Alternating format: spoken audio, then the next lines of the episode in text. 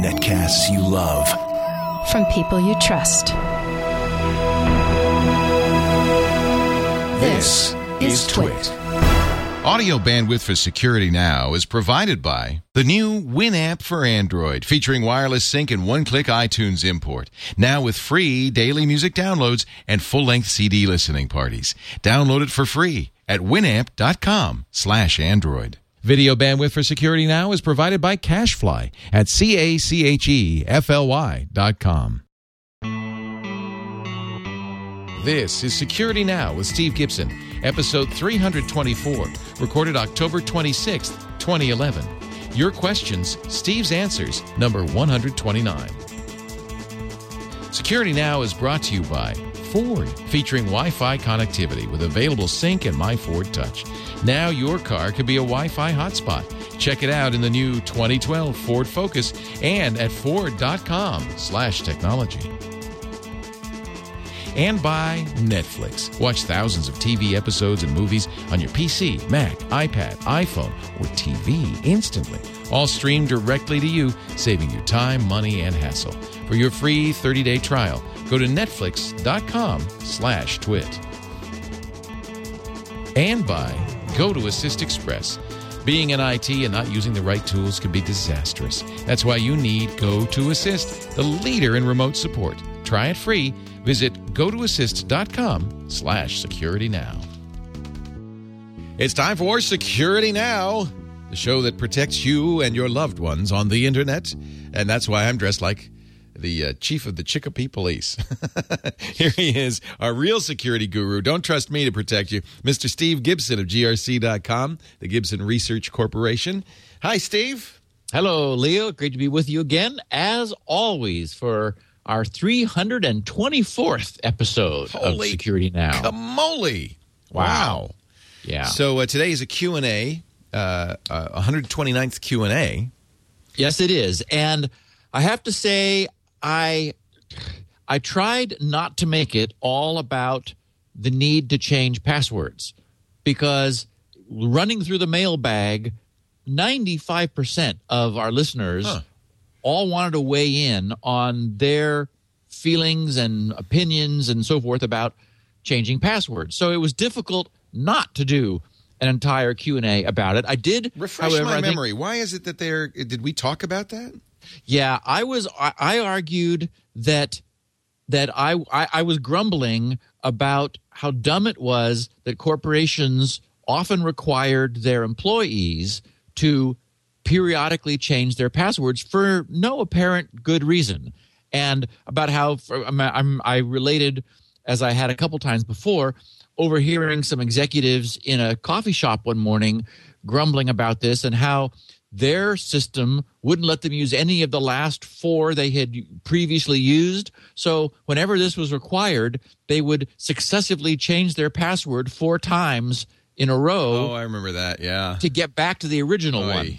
Yeah. So anyway, there, uh, as always, our listeners are on the ball and brought up some interesting points. One, one um, uh, went through what some of the legal requirements are exactly, which I think is interesting, and a couple other people did bring up some interesting points. So, so um, there was that, and a couple more questions about battery care, which has been, you know, when I mentioned it a few Oh, weeks I ago. oh my- that. yeah. yeah, it's been a huge uh, uh, focus of interest. And there was uh, actually when Tom and I were doing the Q and A two weeks ago, he skipped a question which I had that I thought, ooh, well, we'll we'll we'll take care of that in two weeks. And so we've got one which re- which references a site batteryuniversity.com that I sort of wanted to leave everyone with because it's the the ultimate reference for this kind of battery treatment stuff. So anyway, we've got uh, not too much news actually this week, um, but uh, the Q and A episode that I think everyone's going to find interesting.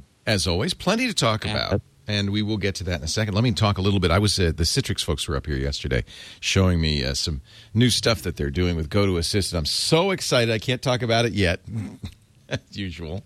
Um, but uh, I just I have to say this is a great time to be a Go to Assist customer. Let me tell you who, first of all, would be interested in this.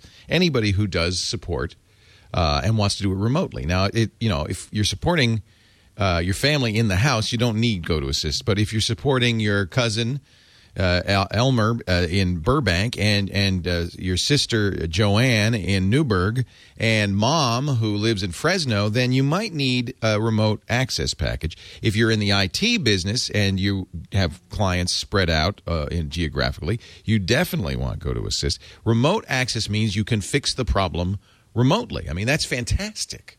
That's a, I mean, this is your dream come true. And frankly, it's not your, your just your dream come true. It's your client's dream come true. Clients and IT professionals want the same thing. They both want it done fast. They want it done right. And that's what Go to Assist lets you do. And let me tell you, uh, you know this as an IT professional. The right tool makes all the difference. Um, if if you were a surgeon, you wouldn't use a hammer to fix a gallbladder. You got to have the right tool. Uh, and this is the right tool. This is the surgical equivalent of the most beautiful precision tool ever. Go to Assist Express by Citrix.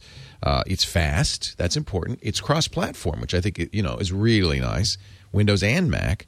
Um, it's the easiest way to view and fix a computer remotely. You can have eight sessions at once, which I think is very important because, as you know, when you start a, a scan or install or whatever, you're stuck. You don't have to just sit at the screen.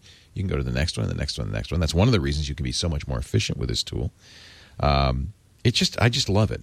It, and by the way, it is very simple for your clients. I think that's important. You don't want to have to spend an energy supporting the support tool before you actually fix the problem. You won't. You send them a link, they click the link, they click allow because it's Java, and it's done, and it's running, and it's beautiful, and they can just walk away. In fact, they have unattended support, so they don't even need to be there. Would you try this for me? 30 days free. That's all I ask. Cost you nothing. Visit the website, gotoassist.com slash security now and try it for 30 days free. You probably have a tool you use already. I know there are a lot of ones out there, and some of you are using those free tools. Well, this is free for 30 days. Just see the difference. I think that's the important thing. Just see the difference. Go to assist.com slash security now. We love Citrix. Can't wait to show you the next thing from Go to Assist Express. But you'll get it automatically if you're a Go to Assist customer. That's the beauty of Go to Assist. Go to assist.com slash security now. All right, Steve, let's get the news out of the way. And I've got your questions. I'm staring at them. Cool. Well, as I said, not too much happened in the week that our listeners have been on their own away from the podcast. Brian Krebs, our intrepid security researcher who blogs often and is really focused on security stuff, did post a very interesting list for the first time ever under the topic Who else was hit by the RSA attackers? We'll remember that RSA, of course, was famously breached in what they called an um, an, an assistant a um, God, just the acronym just dropped. I lost the acronym. A advanced persistent threat APT, advanced persistent threat. Well, I don't know how you where, have forgotten that. where they they um, discovered that over the course of some length of time, bad guys were in and operating within their network. Now, whose network? RSA's network? With, within RSA's, yes, inside of RSA's you know oh, private network. This gets worse and worse. Well, in following down, doing all the forensic analysis, the a large network of command and control servers were located, more than 300 of them, oh the majority being in the neighborhood of Beijing, China. Uh-huh. Is this like then, botnets or? Well, these are. I mean, this this attack was very sophisticated, so that so that the some some so these are command and control servers. These are not attacking systems. These were systems present to interact with the malware which had infiltrated or been infiltrated into RSA. Well, they had 300 so, of them. Three, yes. That gives you some idea of the scale of this. Yes. So once they had those, they began looking at the traffic that was heading toward them. And then here's the punchline more than 760 other organizations have or have had networks that were phoning home to the same set of command and control servers. Wow. Brian posts the list. There are 20% of the U.S. Fortune 100 companies on the list. Oh boy. And he says among the more interesting names on the list are Abbott Labs, the Alabama Su- Supercomputer Network, Charles Schwab and Company, Cisco oh, boy. Systems, eBay, Oh. the Europe, the European Space Agency, Facebook, Freddie Mac, Google, the GSA, the General Services Administration, the Inter American Development Bank, IBM, Intel, the IRS, Massachusetts Institute of Technology, Motorola, Northrop, Grumman, Novell, Perot Systems, Price Waterhouse Coopers, Oh Research-. Research in Motion, Seagate Technology, Thomson Financial, Unisys, USAA, VeriSign, VMware, Wachovia, and Wells Fargo and Company. Well, I mean, forget the rest. I mean, that's enough. They probably could put together a pretty good uh, attack. Holy cow. Yep. Now there were there were some AV companies there, but it was presumed that they had deliberately set up boxes Oh. which were infected. Honey, honey pots.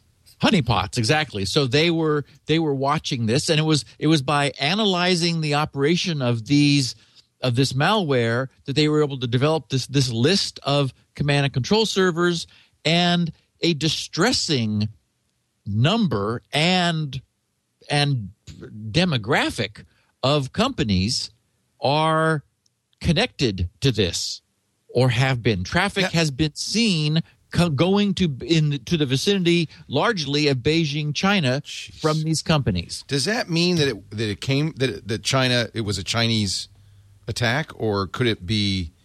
I mean, Um, how conclusive it? really doesn't. It doesn't. yeah it really doesn't. We I, i'm i'm our listeners know i'm very careful about attribution. And attribution of course is the big problem with internet based attacks of various sorts. You just you just don't know who's behind these things. And so it could easily be that that this for whatever reason these group of chinese machines were infiltrated and command and control servers were set up in them much as any bot network is Right. essentially a, a, a set of machines controlled by a third In party fact, that would be a prudent way to do it, and that's how traditionally hackers do do it.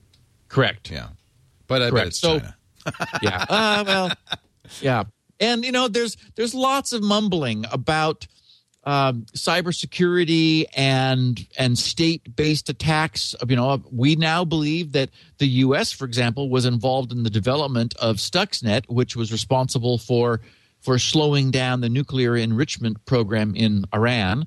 So it it does seem that that the internet is becoming i mean a true attack platform which brings me really to my second topic which is i'm seeing increasing discussion. And this is not like a a news bullet point but just sort of i wanted to share with our listeners that i'm seeing dialogue about the notion of two internets which is you know it's that's a concept that's been around for a while. The idea that we just we somehow can't secure the internet that we have. And so there's a there's a desire on various parties parts to to somehow come up with a second one. Um, an ibm spokesman was talking recently to a group about the concept of of leaving our existing internet alone but then creating a deliberately non-anonymous internet which would be one of the things they were promoting that where we, where it wouldn't be like the one we have now where you it's just this you know global open free network that anybody can connect to and get on and do things with anonymously. You know it's it's more or less anonymous. We talk a lot about tracking and passwords of course and all that which are are I, deliberately identifying activities but but they would be talking about or the FBI is beginning to talk about the fact that we just can't make what we have secure and this is Isn't becoming that kind of throwing the baby out with the bath? Oh, we can't make it secure. Let's just start over. I, I know a Microsoft, the Microsoft spokesman at a recent conference was saying the same thing. He was talking about a red and a green internet. Oh, boy. Um, he said the red internet would be exactly what we have now, but the green internet would be much more restrictive, difficult to break into, and and and fundamentally have technology that made it easier to track down miscreants who were who were doing things. So he wasn't making the mistake of saying it would be impervious because you know we know that's not possible. But you know, as I have spoken about, the underlying technology of the net is such that it was it was never designed with security in mind. As you know, we when we were starting our our our series as, as that we're in now on how the internet works, you know, the basic underlying nuts and bolts. The idea that you can just drop any packet into the internet anywhere with an IP address and it's the goal of the internet and the internet's routers to send it to its destination, not caring where it's from, what it contains, you know, anything about it. It's just sends it. I mean, that's that's architecturally beautiful, but it is absolutely says nothing about security, and thus we're we're having problems. So I mean, it's I think it'd be a fun show at some point to to think about how would you design such an internet? How would you make a green internet? What would you do differently? Right. Right. And it's again, it's not like we could do a perfect job. I mean, we we we can't do even bits of it perfectly. We can't, you know, here's RSA, arguably a super secure security organization who's massively penetrated over the course of it's now believed many months. Well, see, And- that's kind of my the reaction I have to this idea of let's have a second internet is I know. Why don't we just make the first internet secure? Uh, I mean, what is it that we're doing? What is it we would do on a second internet?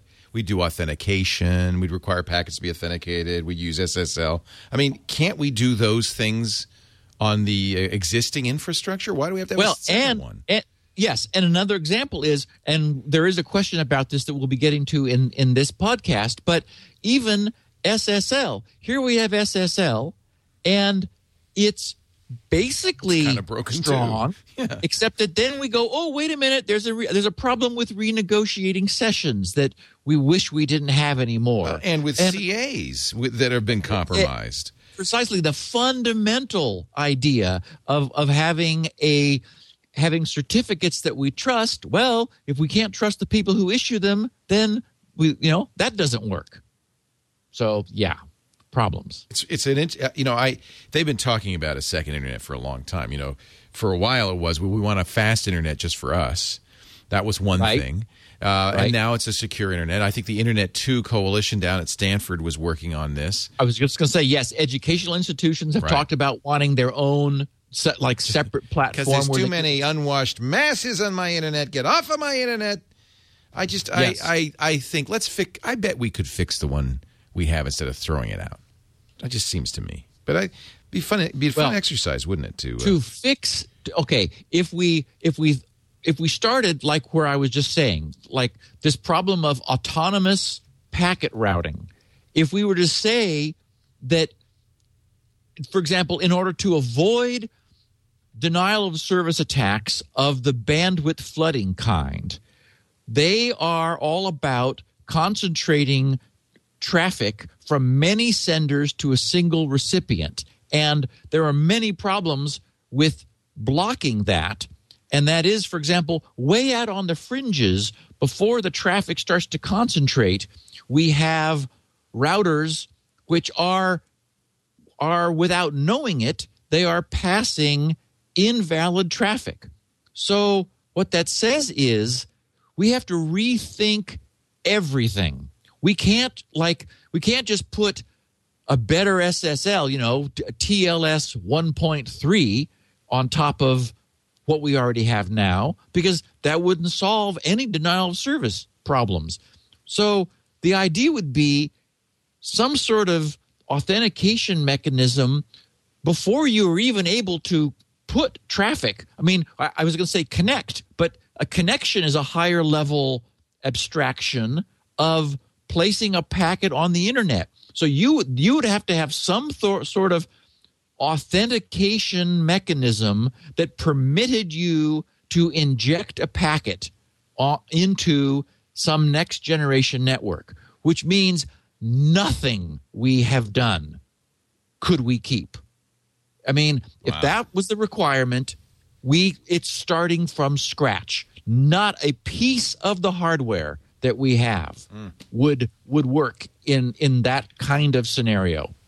Wow. So, so anyway, the, yes, you're right, Leo. It's been talked about a lot, and I just I just saw two pieces of news this week. These two different people, one guy with the FBI, one guy with Microsoft, seriously addressing large audiences and saying maybe we need another internet. You know, no, don't worry, we're not taking this one away. But yeah. And also, you know- maybe I'm paranoid, but I also feel like what they're saying is maybe we need another internet that we can control a little bit better. Ah, exactly. Well, control would be part of it somehow. Right. I mean, it, well, to who- be secure, you got to yes, let us control it. Yes, who who provides the authentication that allows us to inject packets on the net? So anyway, we got a problem. Yeah. and uh, I just think we'll live with it. I think we're going to limp along. Uh, it, the it is we've the investment is too great, and Leo, it's not even clear to me that such a restrictive internet would have ever functioned. Right. Ha- Had we started at the beginning, then could it have gone global? One of the reasons it was so successful is that it was open, is that it anybody could use it, that people could look at web pages and say, "Oh, that's how he made that Yeah. effect work." You Yeah. know, I mean, it, it, was it was it was the organicness it's, it's, of it. It's about open. I think open is very is very key. And isn't a VPN in a sense a secure network over the existing infrastructure? I mean, why don't we do that? Why why create a second internet? I even on the face of it, it sounds nutty. yeah. what about what about you know encryption? What about tunneling? yeah, and all of those work kinda. Oh, You know, a VPN kind of works, SSL kind of works, tunneling kind of works. I mean, when we had when we were finding little mistakes that we've made in our fundamental protocols, then that sort of argues that we're we're not capable of building Yeah. a secure something this big and secure as we want it it's- to be. Remember when Microsoft said we're going to write a completely new stack for Windows? Was it Vista or Seven? And you just said, "Well, that's crazy because we know the old, we know all the flaws in the old stack. We've patched them, we worked on them. Inevitably, you write a whole new TCP/IP stack. You're going to introduce a whole new unknown bunch of bugs. Well, and it's the classic expression of those who forget history are Right. doomed to repeat it. Right. Um, that, remember that I made that comment because an old, old bug that had been Right. stomped on back in the Unix era Right. Came back. resurfaced. Yes. It came back because they says, oh, yeah, well, we've, you know, whoops, new code, same problems. And I, I think that's the fallacy of, oh well, let's start over again. We now understand it. We could Right. we could do It- it right this time. now we know how to do it. Now we got it. Speaking of starting over, um, Symantec and McAfee have both found and been analyzing instances of a Stuxnet variant. I was talking about Stuxnet a, a few minutes ago uh, relative to the Iranian uh, nuclear enrichment program. This one is called Duqu, D U Q U um, so named because it tends to put a DQ on the front of the various file components that it uses. Portions of it are identical to Stuxnet. Um, it seems to be targeting industrial control firms. No one's quite sure what's going on with it yet, where it came from, and so forth. And it does remove itself from infected systems after 36 days. So Well, a why bunch would of people. do that?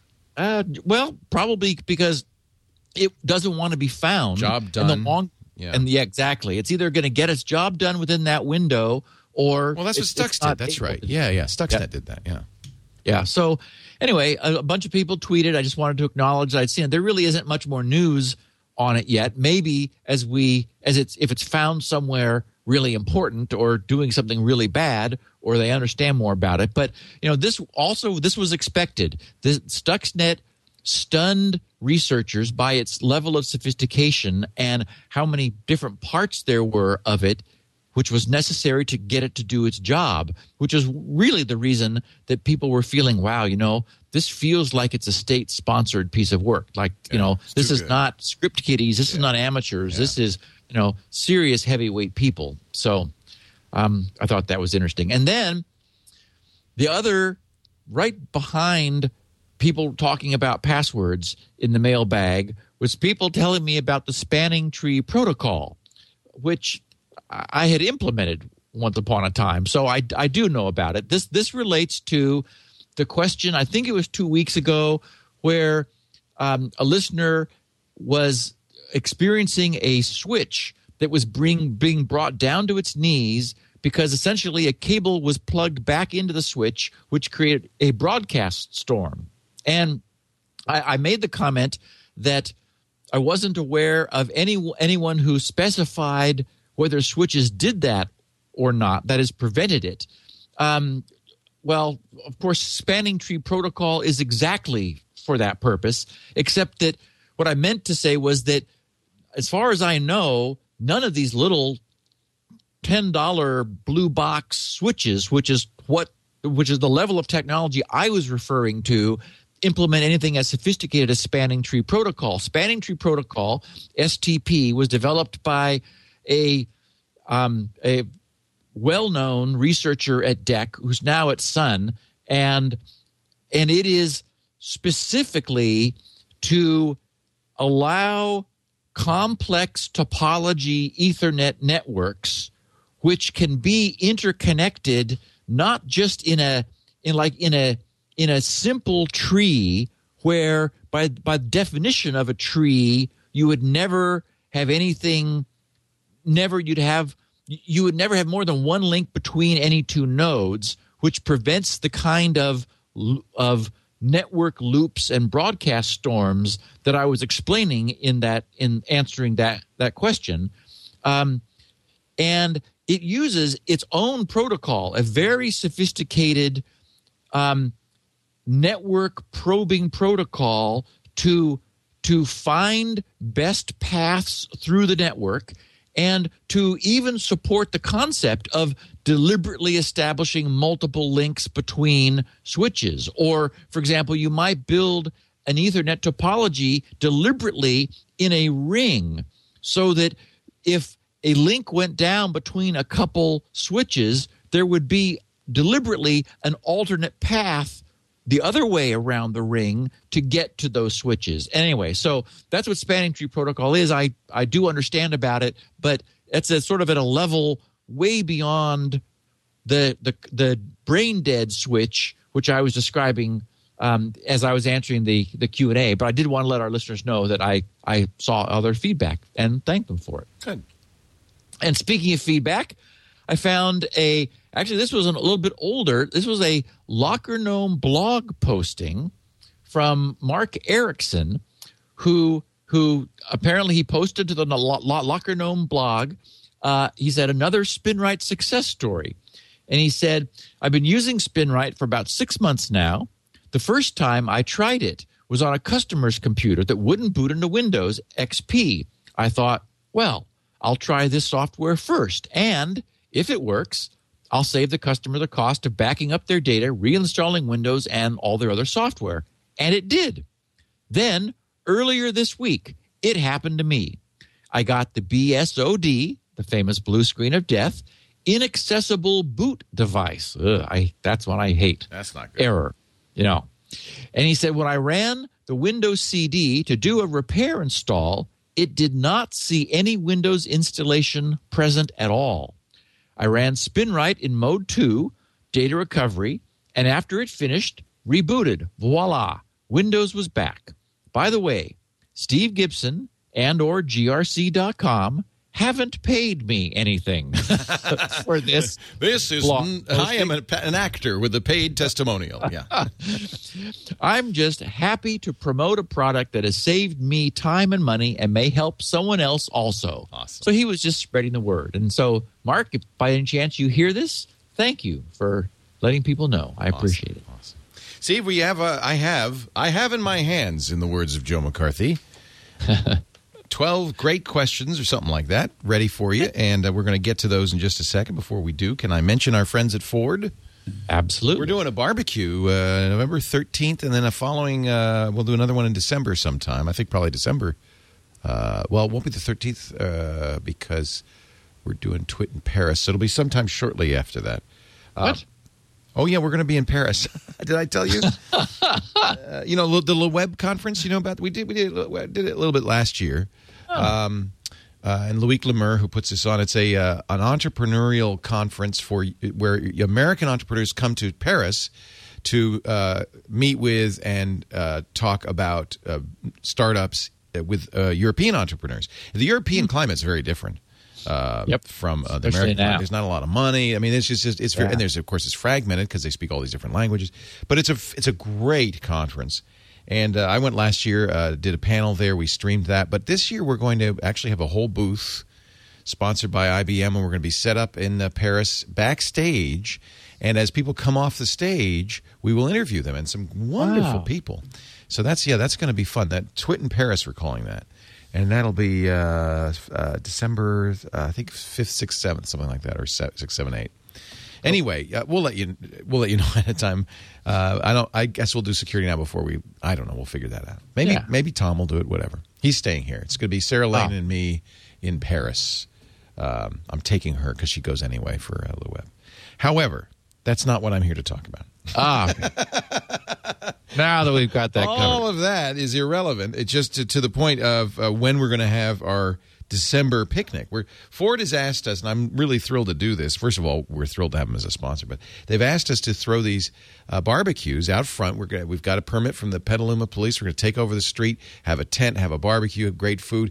It'll be on a Sunday, so you can watch Twit, the new gaming show, um, and we're going to have a bunch of the newest 2012 Ford vehicles there for you to take a look at. But if you can't make it to our barbecue, you can always go to your Ford dealer or go to this website, ford.com slash technology. Um, you know, one of the reasons they advertise on, on, on this show is because they know people who uh, watch Twit and watch Steve are geeks and we're really interested interested in technology and they are geeks too. I mean this is the thing i really got from talking uh, quite a few times to alan mulally their ceo there. He's a geek. He worked at boeing for many years as an engineer designed the 777 cockpit. And and when he came to ford he really reinvented the company not only improving the quality the fit and the finish making cars that were every bit as good as cars made anywhere else in the world. I mean better really beautifully made cars. But he also had this idea, and I think this comes from designing Boeing airplane cockpits, that the the car should not suddenly you shouldn't be going back to the to the 20th century in this car. You want to bring bring your technology with you. So they've done so much in these cars, not just of course, you know, electric vehicles, hybrids, uh, new motors that are powerful yet fuel efficient, but also kind of almost consumer electronics in the car. Things like now there are Wi-Fi hotspots. The new 2012 Ford Focus is the first of these. It has a USB port. You plug in your 3G card, the whole car lights up, and everybody in the car can use the Wi Fi. By the way, Steve, you'll be glad to know WPA2 security built in. Yay. Yay. They did it. Well, you know, if you're driving down the road, you, you don't want the guy in the Chevy on the next lane using your Wi Fi. That wouldn't be right. So uh, get your own Wi Fi, get your own Ford. Uh, what else? Oh, I mean, just the the you know, it's little things like it's funny. I, I talk about this and people just say what, but when you have it, it's great. The the capless fuel filter, you don't have a cap.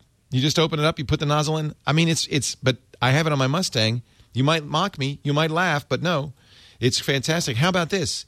There is now with the My Ford Touch, they have all these things for teenage drivers. The My Key technology.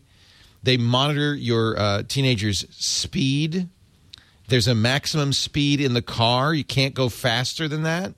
The fuel light, this is good, comes on at 75 miles instead of 50 miles left. Because, you know, kids, they will drive it to like the end. Um, there's just so much. I, it, it, this is what happens when you start thinking about a car in a new way. Airbags in the seat belts for the rear. I mean, this is just, it's safe, it's secure, it's fun to drive, and you got to love the sync with my Ford Touch that gives you Wi Fi in the car now and the ability to talk to your car just like Siri. It is fantastic. Give it a try at your Ford dealer or Ford.com slash technology. All right, Steve, I'm set up here. I got my questions. I'm ready to puzzle you with a few of them. Are you ready to answer them? Absolutely. Great feedback from our listeners. we love our listeners. I tell you, every er, I I love coming in to work. We're putting in the new bricks and all the great messages. People come to visit from all over. We've got visitors from Oklahoma City in the studio today. It's just really it's like you're working with buddies uh, every day. Not just you and all the other hosts, but the but our audience. Anyway, here we go. 12 questions, good and true. Uh, as they say. James Russell starts us off from Australia. He says, "How do programs know when the correct password was entered?" Well, that's an interesting question. Yeah.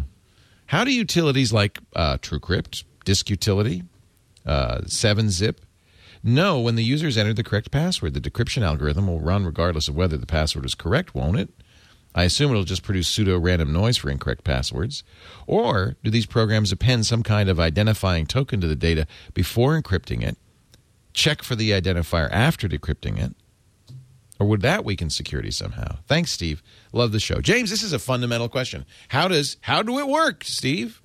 Yeah, it is. It's a good question because I mean, if the if the security program were to perform any kind of a test against the password, like you know, is it right or not, checking it against the right password, well, I mean that'd be crazy because it would be super simple to simply reverse engineer the operation of the code, st- step through where it's checking the password to see if what you entered matches what it's expecting, and then proceed if it were to match. You know, that you just you, you couldn't work that way. Right. So, um, so it's it is as James suggests.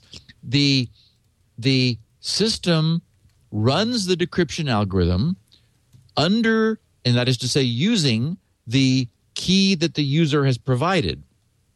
And generally, what will happen is there'll be a a header that's that the um, that the that the system has put onto the front of a file, which is of a known format. It'll be a known layout. It'll it may have like a like a, a version number of the of the protocol or the encryption system. May have some like identifying information about the program and so forth. So that stuff it knows the proper format for, and so only the use of the proper key would decrypt the encrypted header into the proper format that the program would then look at.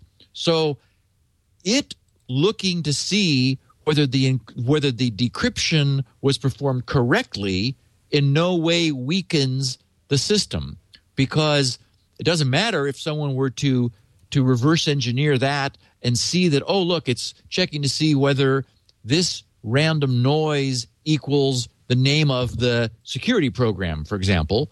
Mean, it's like, okay, that still tells the attacker nothing about what key needs to be used in order to decrypt what's encrypted into something that it can see the program is looking for. So, yes, essentially, it just uses whatever it's given. And then, you know, it, it, it's not going to give you the file and say, here you go it's going to tell you that whoops that's not the right key but the way it tells you is by checking something whose format it knows which was part of that encryption and verify that it that part was properly decrypted so great question Yeah. I mean, yeah. it's the way you do it Yeah.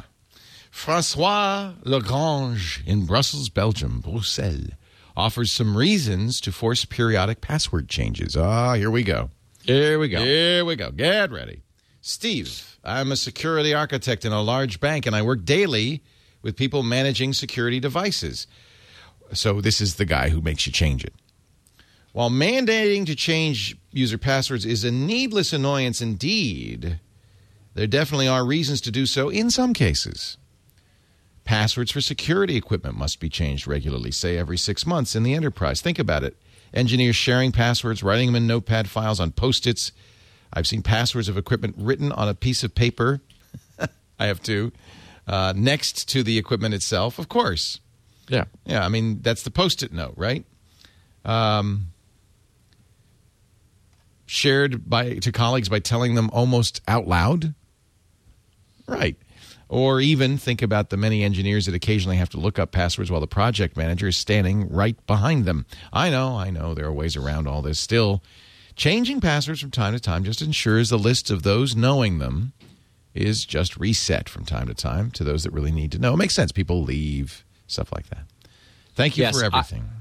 I completely agree. Yeah. So that's different than the model that I was discussing, where it's you know you have a one on one one to one relationship with an entity that that you, uh, where you're not disclosing your password for any other purpose and and it's it's within your it, it, it's it's within your self-interest to protect the password yourself.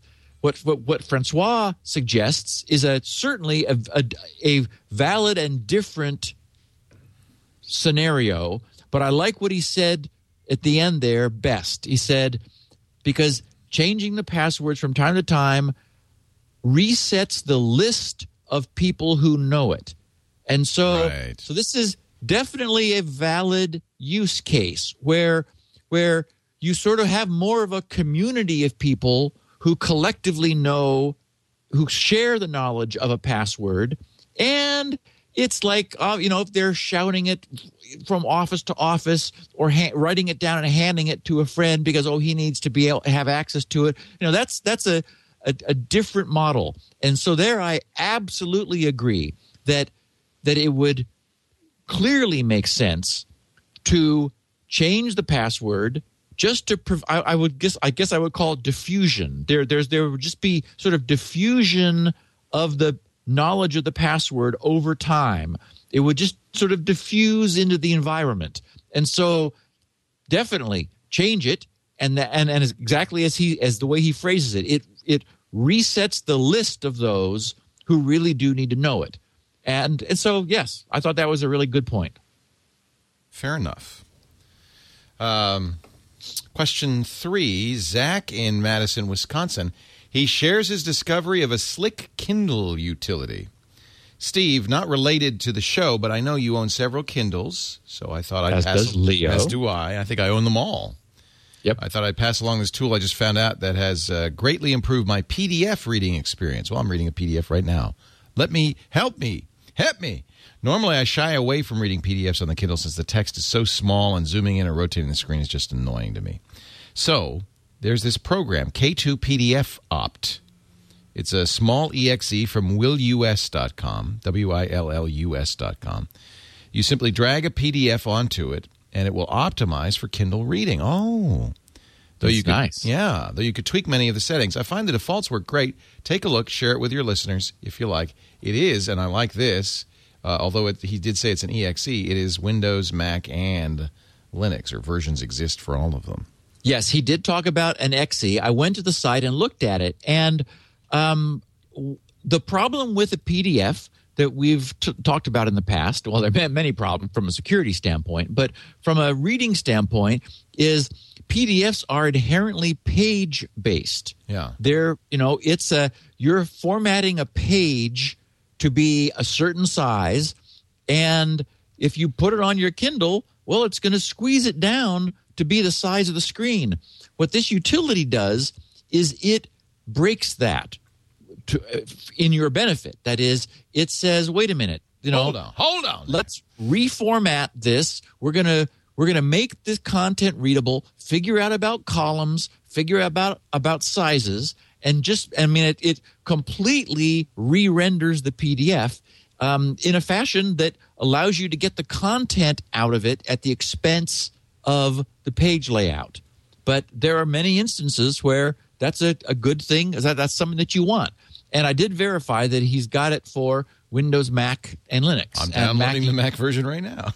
yeah. Yeah. And and you, you, you, and you can see on that on that website it's www.willus.com, and even on that homepage, he does refer to this K2 PDF OPT program, and you can see some before and after pictures of here's what the PDF page looked like first. Right. Here's what I did do it, and clearly makes it much more legible That's for great. for small screen readers. It even even shows it for a smartphone, so like a really small screen. Really cool. What a great Yeah. idea. Yeah.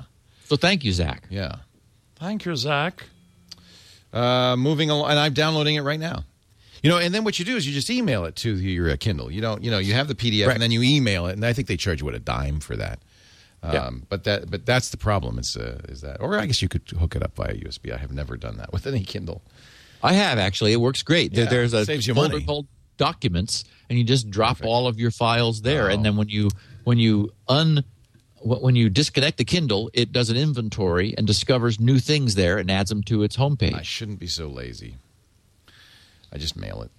Yeah. An anonymous listener wanted to weigh in on lithium ion battery care. You talked about that a couple of weeks ago. He says, Steve, you mentioned that lithium ion batteries want to stay charged to get the maximum lifetime. So you see, I when I get to work, I plug in my phone Yay! so that it's uh, you know it's even though I may not need it, it's always charging, right?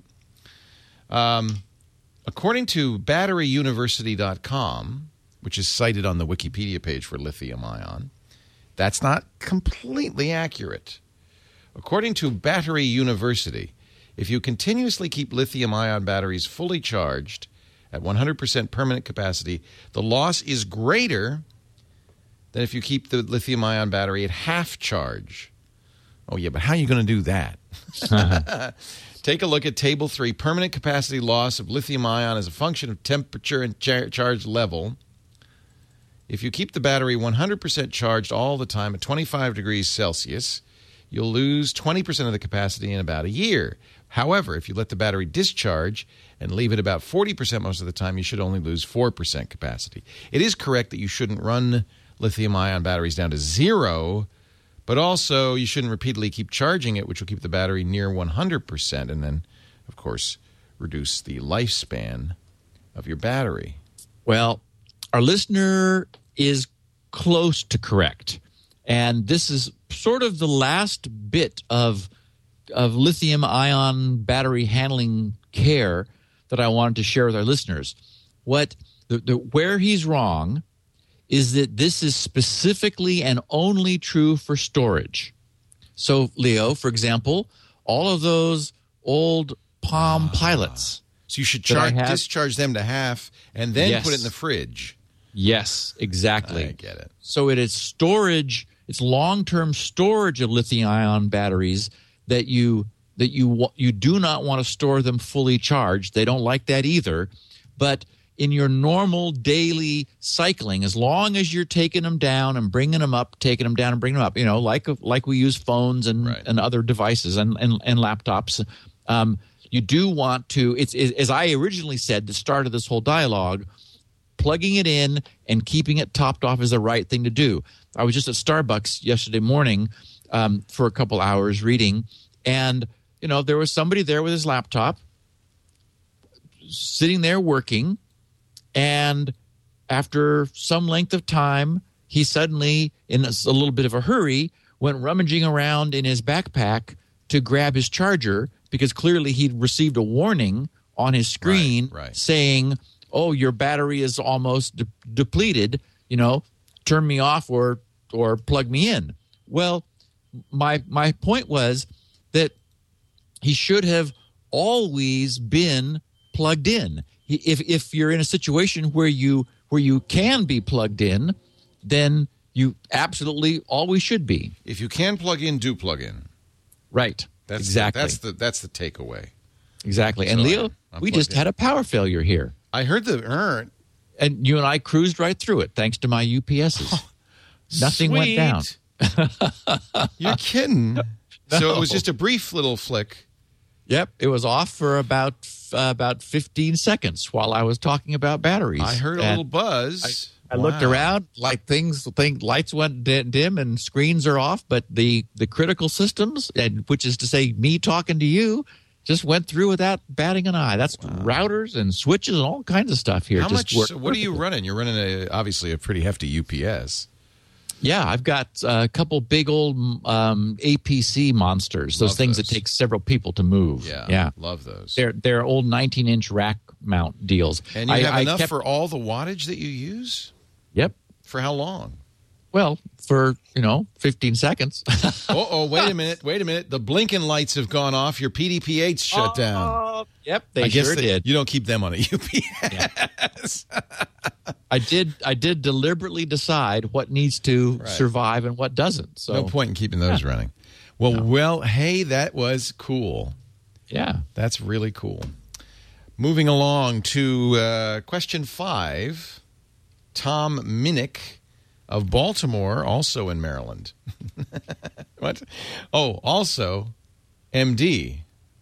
I'm not sure what that means. Wonders about Uh, lithium.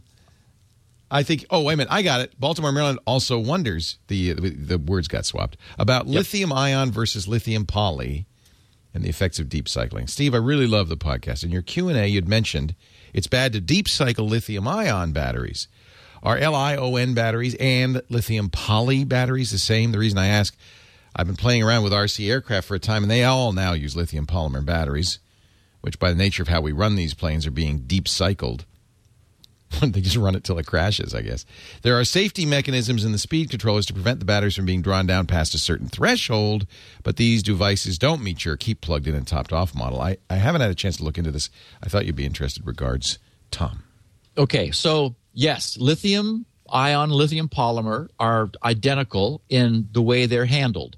And What is Tom's- the difference between the two? Is it is there different materials involved or Well, it's the same. It's the same fundamental chemistry. One of the nicest things about the polymer technology is that it, it they can be made in what's called prismatic shapes, and that, for example, is specifically what allows our iPads ah. and thin tablets and so forth, where you're able to you're able to make a battery now. No longer does it need to be cylindrical or of of limited flexibility. You can you can really create wild shapes uh, um, it- you, using this technology.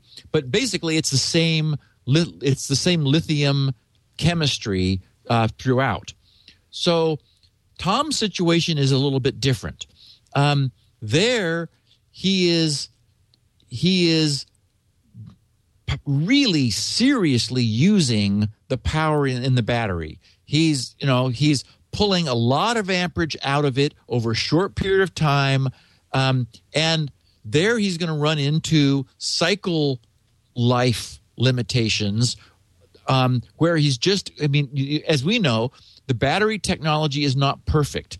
When you discharge it and recharge it, not everything comes back exactly the way it was. So it, it's it's a little bit like friction inside the battery. You are there, there- there's some some fundamentally some wear and tear with the technology. So so my my comment about keeping batteries topped off was aimed mostly at at our consumer devices like Kindles and Apple is now going in this direction in general, not having user serviceable batteries. I really, it really wouldn't even come up as an issue if you could easily Right. take the battery out of your Kindle or out of your iPad and you know put in a new one. you can't It's take like, it out of the Kindle anymore, can you? That's right. They used to have them. Oh, the only the yes, only the very first generation Kindle you could open the back and exchange batteries. In fact, when I bought But it, the- I bought two batteries because I thought, well, maybe I'll need another battery. I Yep, never- never I'm the, used si- it. I'm the same way you are, yeah, Leo. yeah. But but so so so my point was that as I'm seeing people, and it was a drained Kindle that really brought this to mind. It's like, ooh, you know, you can't change the battery in that. So, boy, you know, keeping it plugged in is the best solution. So Tom's usage case is very different because he's probably going through batteries relatively quickly, just using them up. Right. You know, burning essentially burning them out because they are just they're so um, they're they're they're giving all of their juice virtually you know, right down near zero, and then he's charging them all the way up- way up again and dra- and draining them all back down. You know, m- very different than a Kindle, which just sort of sips at the vapors of Right. of the battery. Interesting. Yeah. So he would have. So he'd actually be a good test case for this. If it, you know, how, if he does go through batteries, well, then that would that would be why.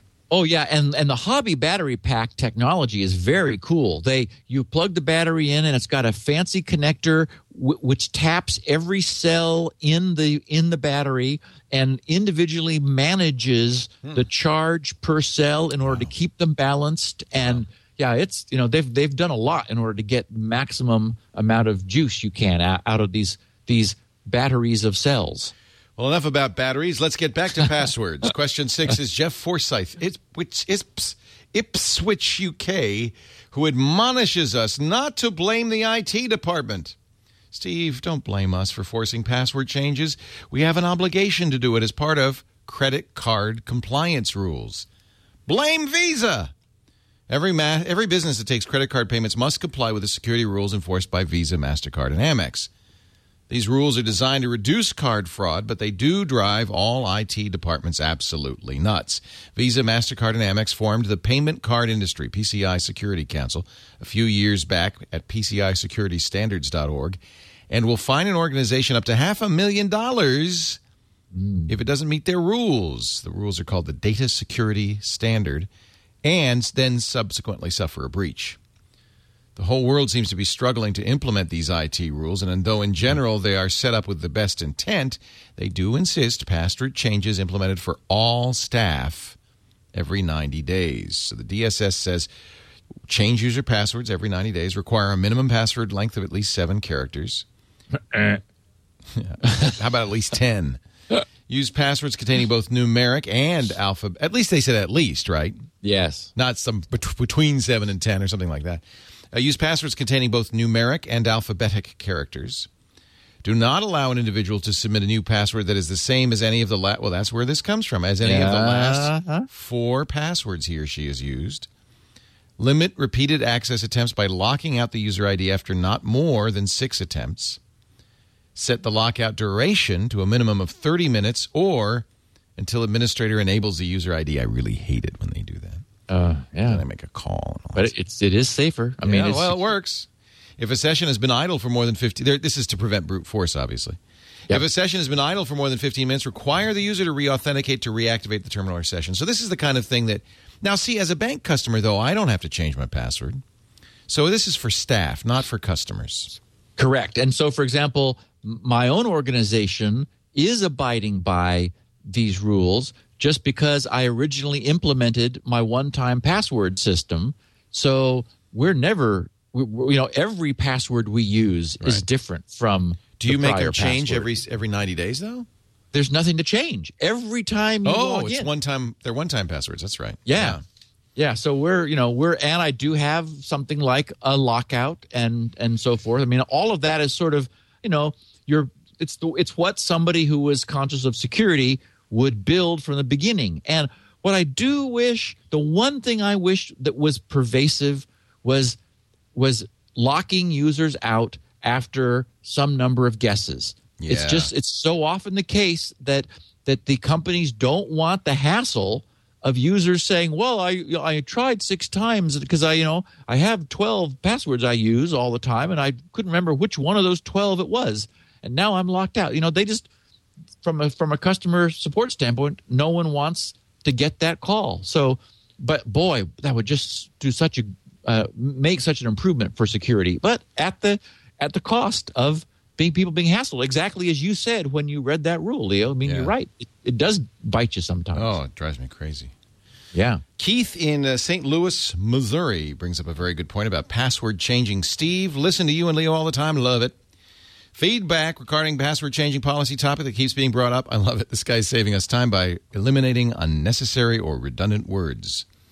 Sure, this has been thought of, but you keep saying you can't find a good reason as to why users need to change their password every X months. Let's say I attack a user and get the user's password. I've got the clear text password, right? I want to keep my access, but I'm not going to do anything to let the user know I've compromised his or her account.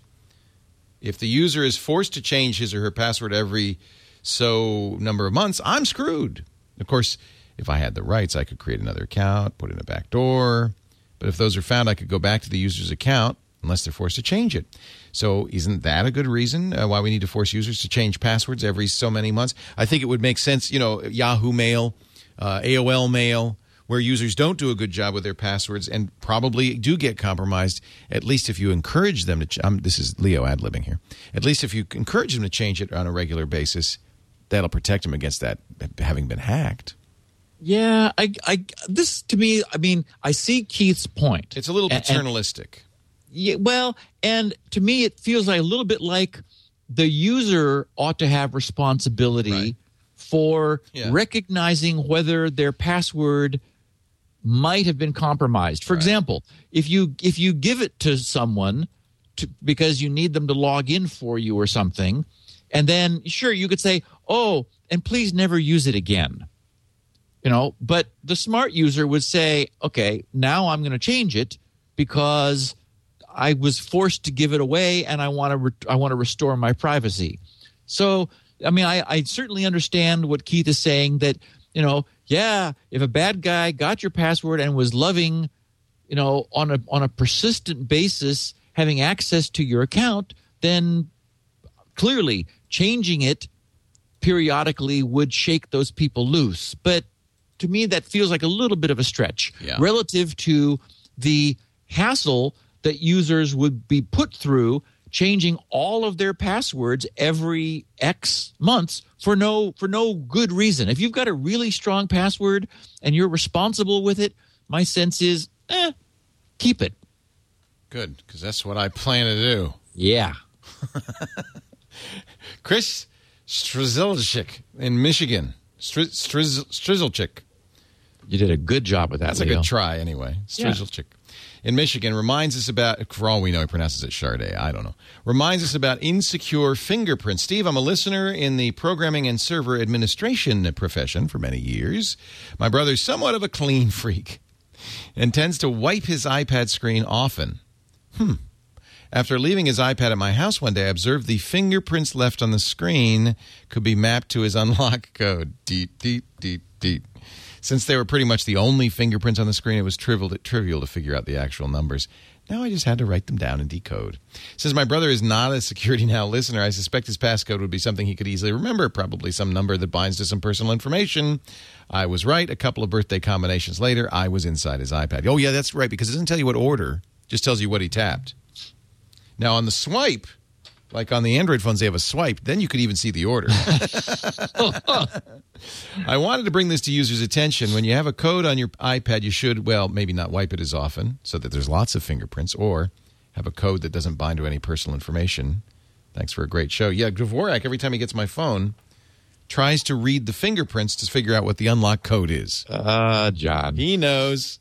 So I've noticed the same thing. There's a I can't remember what it was, but when the iPad when my iPad was new, and probably before I added the anti-glare uh, film, because that really does cut down on the fingerprinting problem. Oh, yeah. I there was something I was playing a, a puzzle I was solving or something where the it was inherently a grid. And I remember looking at the screen after a few days. I mean, you could really see Yeah. the grid that that Yeah. I had been been touching. Yeah. But I liked Chris's point because this has reminded me to say to our listeners something that I have been intending to for weeks. And that is I've been very happy with changing my iPad to the setting that gives you the full keyboard, not just the number pad. Mm. And it's a beautiful change because you you can still use just a very few keys, but because you're dealing now with with a with a much larger alphabet with more than 26 things including you know special characters you you can just go tap tap tap and enter. And and even in a situation where you weren't clearing your screen um there's well let's see i guess that isn't that is not the case you'd have more you'd have more locations if you I, Well, the I- issue I is the guess- order. So the long, the number, more more presses you have, more difficult it is to figure out what the order is. Correct. So you could certainly use you could use more than the limited four Yeah. numbers, but um, my sense is if you if you were using the keyboard, you would be you those taps would be obscured among all the other uses of the keyboard and other things. You know, it's it's over much you're spread out over a much larger surface area and much less easy to see what it was you were typing. So anyway, at, I think I mentioned this or someone mentioned it once before, and I ended up following up on it. That is switching from the 10 keypad to the keyboard.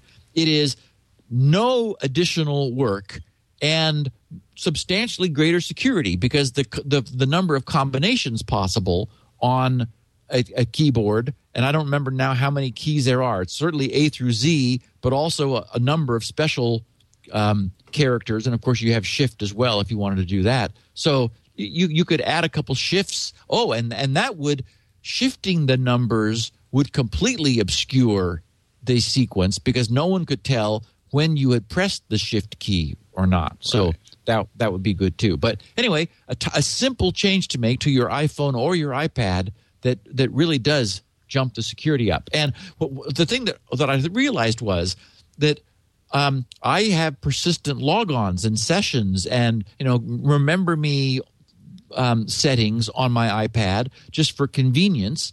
And I, uh, it occurred to me, well, what if someone just picked up my iPad? I mean, or if if it walked off from you know by itself at Starbucks when I wasn't looking, you know, what would that really mean? I mean, a- ask yourself the question: if somebody actually had it, what would that mean? And I thought, oh, that would not be good. So, you know, I, I, I enabled the option of wiping it if uh, you know if multiple attempts were made that were unsuccessful. Wipe the memory. That's now turned on, as is that screen, which proposes very little usage overhead, um, and always reminds me that you know nobody else can get get into it. And there was a breach, by the way.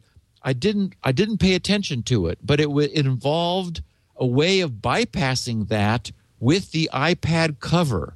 Did you see that, Leo? Yeah, it was pretty funny. Yeah, it's um, it, it, it what it, what it does is it will uh, it's the smart cover. I don't have an iPad in front of me, so I can't show you. But right. uh, so what you do is you lock your uh, your iPad with, and have which has a smart cover on it, and yep. you can trick it um, by using the smart cover to put it to sleep and open, and uh, then opening it up again. It will go to whatever program is open. Now, if you're in your desktop, uh, they won't be able to run any program. You'll just be able to see what was the desktop. However, if if you were in email or you were on your browser, you, they have full access to that one app. So whatever app was running when you locked it, that's what they'd have access to. Interesting. And if you try to change apps, you can't. Oh, okay, interesting. You can't. So you only can. So uh, it's kind of like there's. It's still somewhat secure, but but not so, fully. Secure. So they'll obviously Apple will fix it here in oh, the yeah. next update yeah. and so forth. And by the way, you don't have to have a smart cover, as uh, as uh, Zeph88 is pointing out in our chat room. Use a magnet. Any magnet. Uh, will do it. Or if you're a bad guy, just carry a smart cover in your back pocket.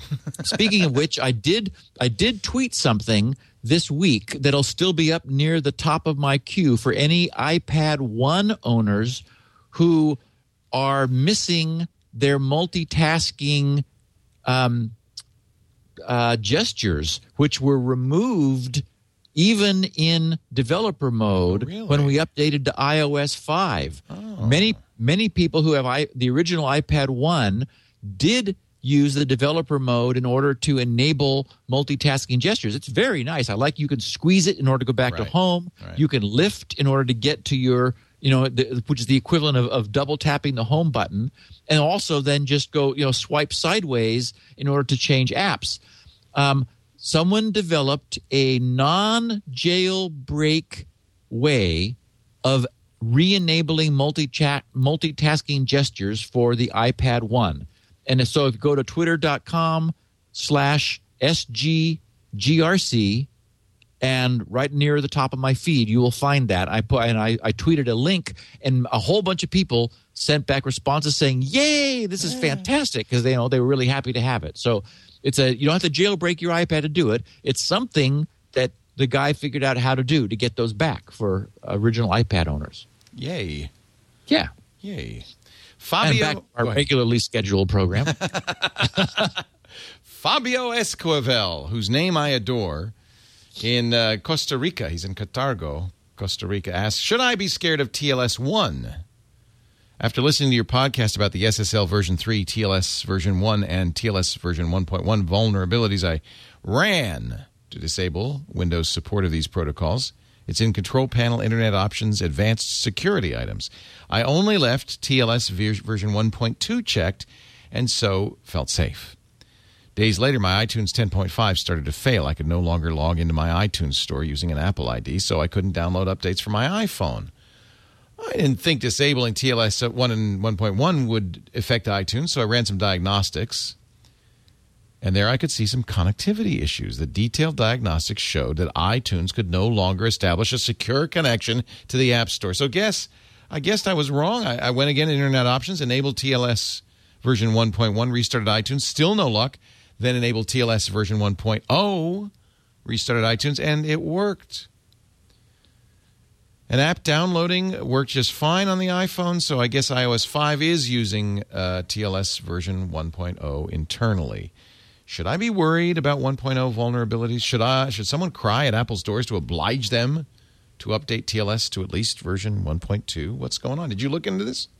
It's interesting. Yes. Um, yeah. So on on Windows, which is what he's talking about, there is a an, a scrolling option box. You can scroll all the way down near the bottom, and there it lists T, uh, SSL version 2.0, SSL version 3.0, TLS versions 1.0, 1.1, and 1.2.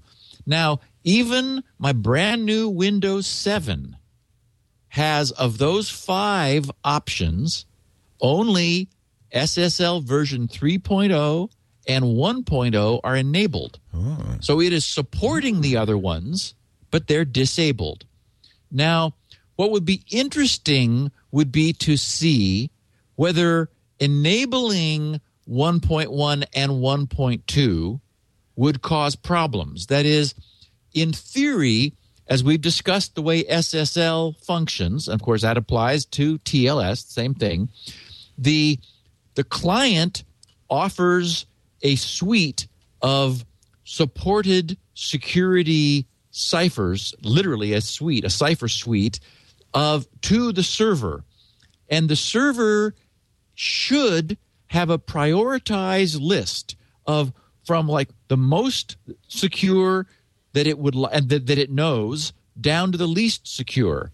So it compares the client's list of of options to its list and selects the most secure. So, what would be nice and what I think should happen is if you enabled 1.1 and 1.2, then those servers you were connecting to that were aware of 1.1 and 1.2 would preferentially choose those and you'd have the most secure connection possible. But if you were connecting to a server that didn't know about 1.1 and 1.2, it would choose 1.0, which is as the best that it knows. Now, that's the way things should work. And as far as I know, they do. When when this was all happening, that is when when this is relative to the beast, B E A S T, and this vulnerability that was found in the block cipher the so called CBC, cipher block chaining, that is used preferentially by SSL and TLS. This, that was where the problem was. So, first of all, we should all just step back and take a breath. Um, I'm really glad this research was done, and it's putting pressure on organizations like Apple to increase the, the level of protocol support at their servers. So, I don't think we need to cry to them. I imagine, I mean, you could complain, but I imagine they understand and they're probably in their own time moving in that direction. But this is also a theoretical attack. I mean, it over the course of some period of time by breaching the same origin policy in the browser using a JavaScript a Java virtual machine hack, which has since been patched, and it, you would still need to be able to breach same origin policy in order to pull this off. Then it was possible for them to, through a, a lot of number crunching, to successively decrypt bytes of a of a cookie which gave them access to an existing session. So, I mean, this is it's it's can be done. I imagine maybe we'll see at some point some some packaged schemes for doing it. People are scrambling around trying to lock down browsers and prevent this from going from happening. But it's it's the kind of problem that's that's ultimately going to be fixed. However, that said, there actually is something that server administrators could do if they were concerned, and that is the older non cipher block chaining cipher, meaning RC4, is absolutely strong and useful and bulletproof and doesn't succumb to this problem at all. And so there it is possible on the server side for administrators to simply disable the cipher block chaining protocol options and fall back to RC4, which everybody supports. So, you know, if this were a much bigger problem, if it were a, more of a concern, then I would say maybe that ought to be recommended um, policy until we get more widespread support of of 1.2 version that doesn't have that doesn't suffer from this problem because they're not carrying the initialization vector from the end of the prior block into the beginning of the next one. That's what that's a little tiny mistake they made that there that has been fixed, you know, years ago, but no one has gotten around to updating their protocols because it just didn't seem like a big problem. So, anyway, I would say you should not be scared, Fabio. you you might turn on 1.1 and 1.2. That way, your system is offering the this more secure protocols, and it will it will use them if they're available, and it'll fall back to to 1.0 if they're not available. But don't sweat it. I'm, my sense is the browsers are going to get this locked down, and we and the good news is we'll be moving forward with a more secure protocol as a consequence right. of these researchers who who showed everyone, whoops, there is a way to take advantage of this problem that we've known about for, since 2004. Briefly, before we uh, get to our next question, just a reminder I, I, almost don't even need to spend much time on this. If you're not a Netflix user, you might want to check out Netflix.com uh, slash twit. It is a way to put Netflix on your iPad, your iPhone, your um, Android phone now, which is awesome. Um, your uh, iPad, it's a great way to watch. Of course, on your Blu-ray player, your Xbox. People are saying, "Oh, Netflix, who you know they raised the pre-. forget it, seven ninety nine a month. This is this is a great deal. I don't think there's a better deal out there for unlimited entertainment. I watch it every night. Net, Netflix.com slash twit. Try it free for 30 days. And uh, tell if you already are a member, tell your friends. Great stuff. Netflix.com slash twit. All right, our last, are you ready? Our last question. And Net, Net, Netflix reversed themselves, didn't they? Didn't they? They were going to separate the DVD business out, yeah. Right. And they decided not to. Uh, Quick, yep. Qwikster, they were going to call it. Um, I don't. You know, Netflix is struggling a little bit because uh, uh, they lost a bunch of subscribers. Mostly, it's a stock thing. The stock market's lost faith in them. I mm. think they're great. I use them all the time, and I will never. You know, maybe you want to quit your uh, your DVD subscription, but I like that too because I like having a disc. But I just think the streaming is such a good deal. I, yeah, that's to me that's the way to do it. Um, Miami Andy, who lives in Troy, New York, he probably just wishes he were in Miami. Wants to comment on iPhone keyboard vibrations. I was attending CCS this past week and heard Georgia Tech people present their paper about the iPhone detecting typing via the vibrations it produced. We we talked about this last week because it, because yep. there's an accelerometer in there, and you yep. can actually detect the vibrations on the table. During the Q and A that followed, it was pointed out when they were probed for more detail that this was only under some very specific circumstances. First, the iPhone was always on the left side of the keyboard in the same spot. Second, they made sure to use a wood desk. Those resonate the best, of course. When they tried it with another desk or on a concrete floor, it just didn't work. Third, they tried it in an isolated environment. This was pointed out to be an issue since vibrations from other items like desk fans or maybe even some speakers would ruin the results. It was an interesting paper, but I think the flaws in its proof should be pointed out so people aren't suddenly paranoid about leaving uh, their phones on the desk.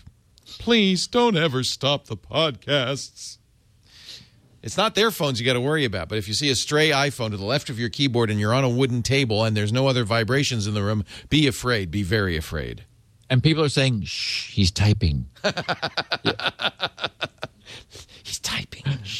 Yeah. Um, I so this was a very good point. I want uh, I brought it up because I thought it was just cool. fun and Yeah. clever. Yeah. And and it perfectly demonstrates this whole class of crypto concerns known as side channel attacks where you're you're without intending to you're leaking information through a an entirely unrelated vector Right. that you know you you, you wouldn't you, you wouldn't anticipate. For example, we've seen and, and we're now aware of this. For example, modern ciphers and hashes are they, they get dings against them in their competitions if the amount of power the processor consumes is a function of the keying material. So, or if the length of time it takes, newer hashes and ciphers are time invariant, meaning that it always takes them the same amount of time to do their work independent of what your key is and what the data is. So those are examples of I mean these are things we've seen attacked before. Timing attacks are real. They have been used to crack ciphers and and to and, and to um, to perform de- decryption. So um, so anyway, this was just another, you know, wacky, cool um, example of a side channel attack. And but I did want to, uh, as you know, as Miami Andy says, let's not get ourselves carried away. It's not like you know our our phone is spying on us and actually able to determine what we're typing by by listening. Steve, as always, you debunk, you explain, you teach, we learn. And uh, love doing this show. We do it every Wednesday, 11 a.m. Pacific, 2 p.m. Eastern, 1800 UTC at uh, twit.tv. You can watch live. But if you don't, don't worry. Steve makes copies available on his fine site, grc.com. Not only 64 kilobit audio, but 16 kilobit audio for the bandwidth impaired. That's the smallest file size anybody offers on any show on this network. He also does transcriptions, which, is great, so you can read along uh, as you listen. If you want video, we have that, uh, as well as all the audio at twit.tv as well. And uh, next week, what are we talking about? Not sure. We'll either continue with uh, talking about some of the um, inner workings of TCP, the protocol, or if something comes up in the meantime, there are a couple other things I had wanted to research. So I may may take us off that for a minute, uh, uh, tackle something else interesting, and then come back. I expect that next week I will be announcing the completion of Off the Grid. Really? I believe it's finished. Um, I came I came so close yesterday to posting it for the news group folks to pound on. There was a little fi- different Firefox behavior. If anyone was curious, you could.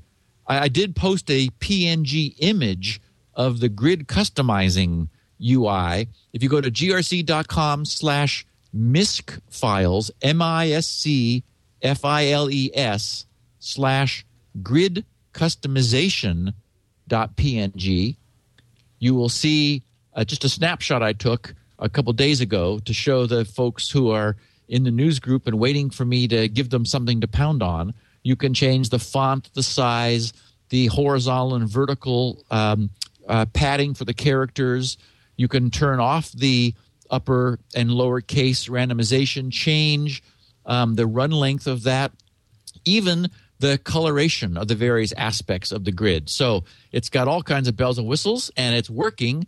I'm just I'm very close to having it finished. So I suspect next week. Uh, many listeners have been saying when, when, when. So um, I hope I hope it'll be next week, Awesome. and we'll certainly have a good podcast in addition. no matter what. Yep. Guarantee you that. Thank you, Steve. Thanks for joining us, everybody. And we'll see. And uh, for those who are wondering, I just thought I'd wear a security outfit during Security Now. That's all. Somebody said, Is he moonlighting? Yeah. You know, gotta make a little money on the side. Thanks for joining us. We'll see you next time on Security Now. Security Now.